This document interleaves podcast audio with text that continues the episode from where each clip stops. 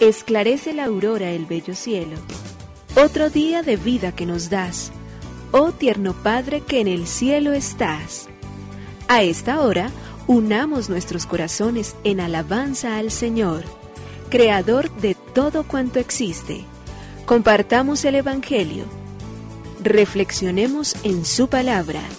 Esto es, Esclarece la Aurora, con el Padre Antonio Ramírez. Bienvenidos.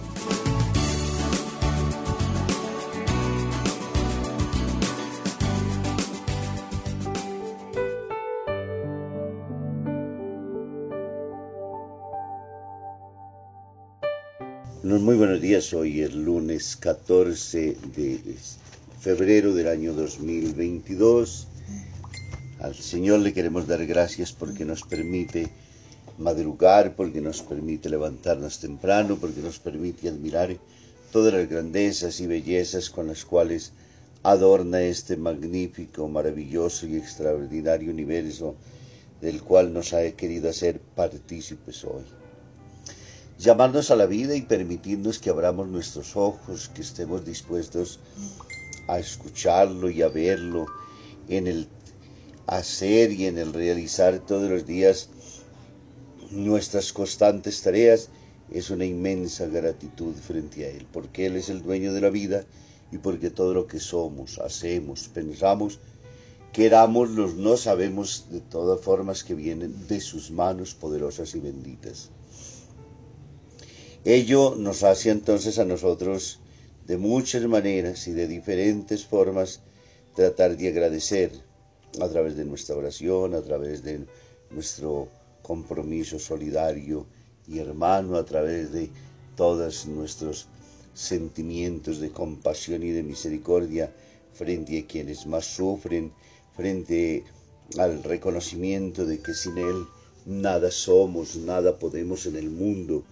Todo ello nos tiene que llevar obligatoriamente siempre a reconocer que su grandeza, que su bondad, que su misericordia infinita nos tiene que llenar a nosotros entonces de mucha, pero de mucha bendición y de a la vez de gratitud inmensa. Por ello cada día nos levantamos siempre agradecidos, muchísimo más los lunes porque colocamos delante del Señor este lunes bendito en el cual iniciamos nuevamente nuestro trabajo.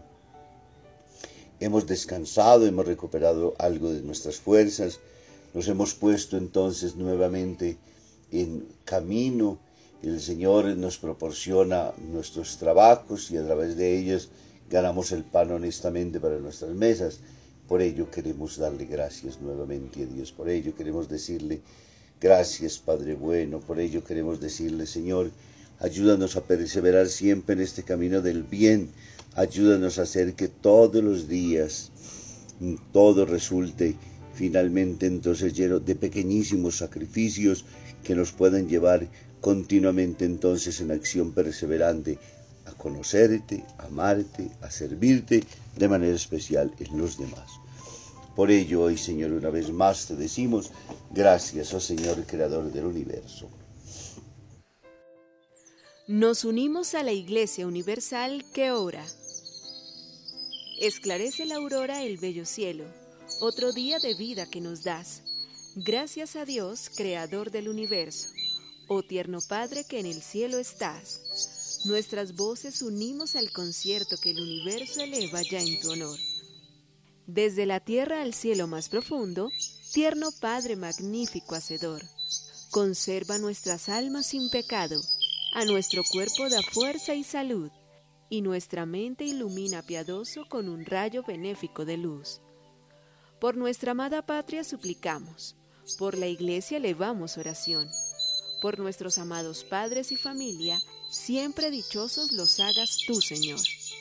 En tu santo nombre, comenzamos este día de vida que nos das. Haz que lo acabemos santamente, oh Padre nuestro que en el cielo estás.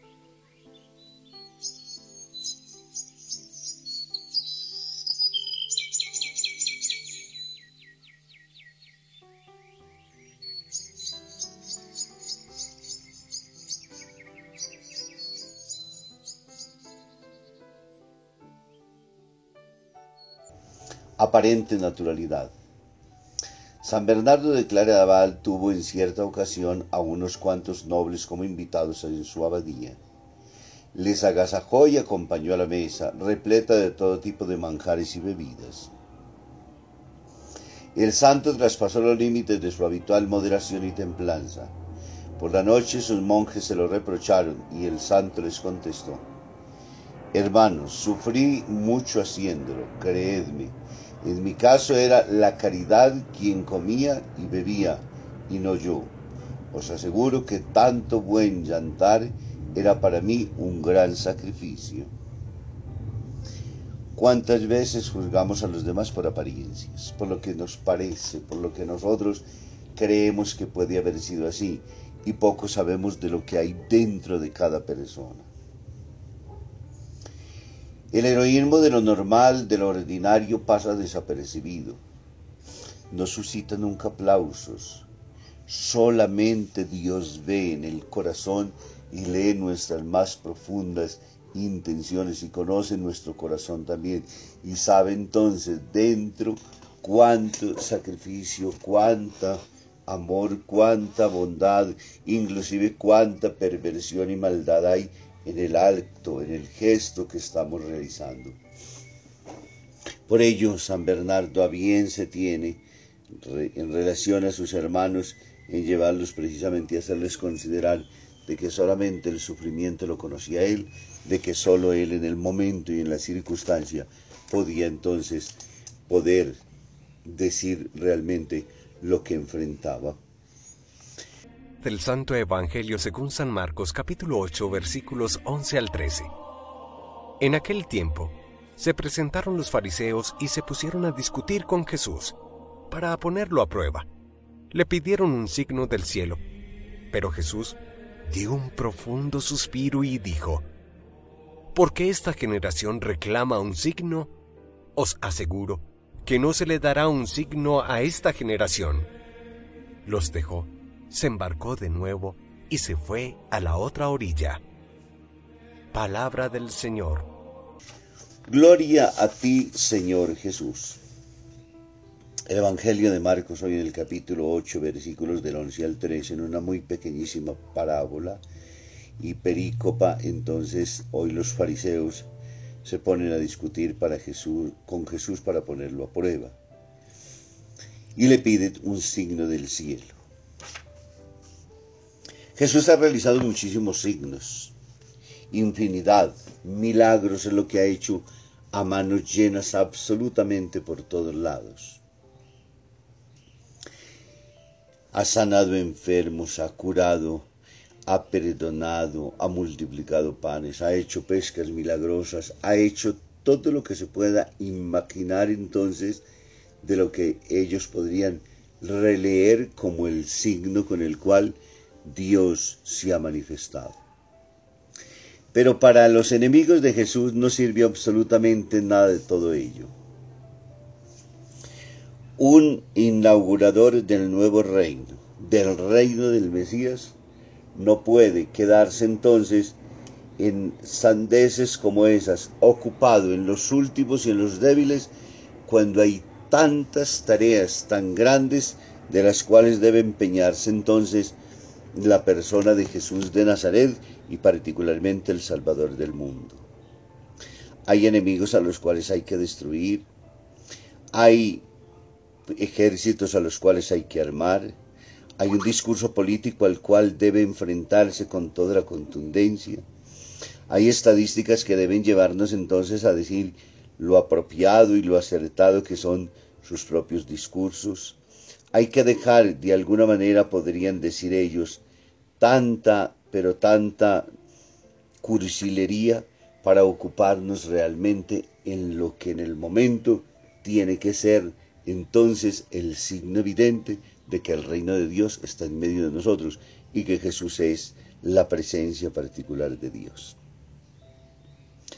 Y por ello lo culminan entonces a que le dé signos y los signos son justamente esos. ¿Dónde están los hombres con los cuales va a conquistar? ¿Dónde está la guerra que va a iniciar contra el imperio? dónde están las magnificencias con las cuales Él se presenta. Si eso no se realiza, pues va a quedar como el más tonto, como el más fracasado de todos los demás hombres presentados, como un iluso que ha pensado que todo lo puede cambiar por la fuerza del amor, por la paciencia, la ternura, la misericordia, pero triste y particularmente, según ellos entonces, acercándose a los últimos de la sociedad, los que nada ponen, los que nada hacen, a aquellos que no cuentan, podríamos decir, en ese grupo. Esos son los cálculos humanos que se hacen tristemente. Se hacían ayer, se hacen hoy y se seguirán haciendo siempre. Cuando encontramos o nos encontramos con alguien importante, ¿qué es lo que queremos ver? Gestos. ¿Qué es lo que nos llena a nosotros de entusiasmo frente a ellos? Bastaría escuchar los discursos ahora entonces de los políticos que estamos en campaña. Ellos están ofreciendo el oro y el moro y muchos terminamos rendidos pensando que sí, que ahora sí llegó la hora de... Mentiras. Son seres humanos con las mismas situaciones limitantes que las nuestras y son las mismas condiciones en las cuales se camina. Jesús nos quiere presentar a nosotros la lógica suya y es la lógica de la cruz, la lógica de los últimos, de los olvidados. Dios ya se presenta en los corazones humildes y sencillos. Dios muestra su amor es allí donde la podríamos decir, dejan de apuntar las cámaras de televisión, donde dejan de enfocar tantos cámaras de fotografía, donde hay tantas noticias que durante todo el tiempo se corren detrás de ellas, aunque se queden solamente en ficciones y en mentiras. Jesús solamente puede entrar en el corazón de los humildes, no de los arrogantes. Jesús solamente puede hablar de paz porque no ha venido a sembrar guerras ni violencias.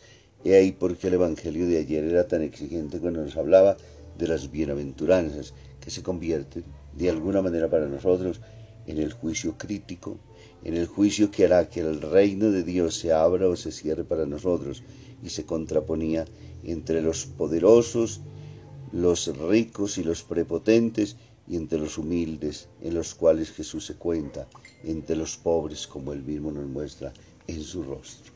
Pidámosle al Señor hoy que podamos nosotros caminar según la lógica del Evangelio y no según la lógica del mundo, de los cálculos humanos. Nos bendiga el Padre, el Hijo y el Espíritu Santo. Muy feliz día.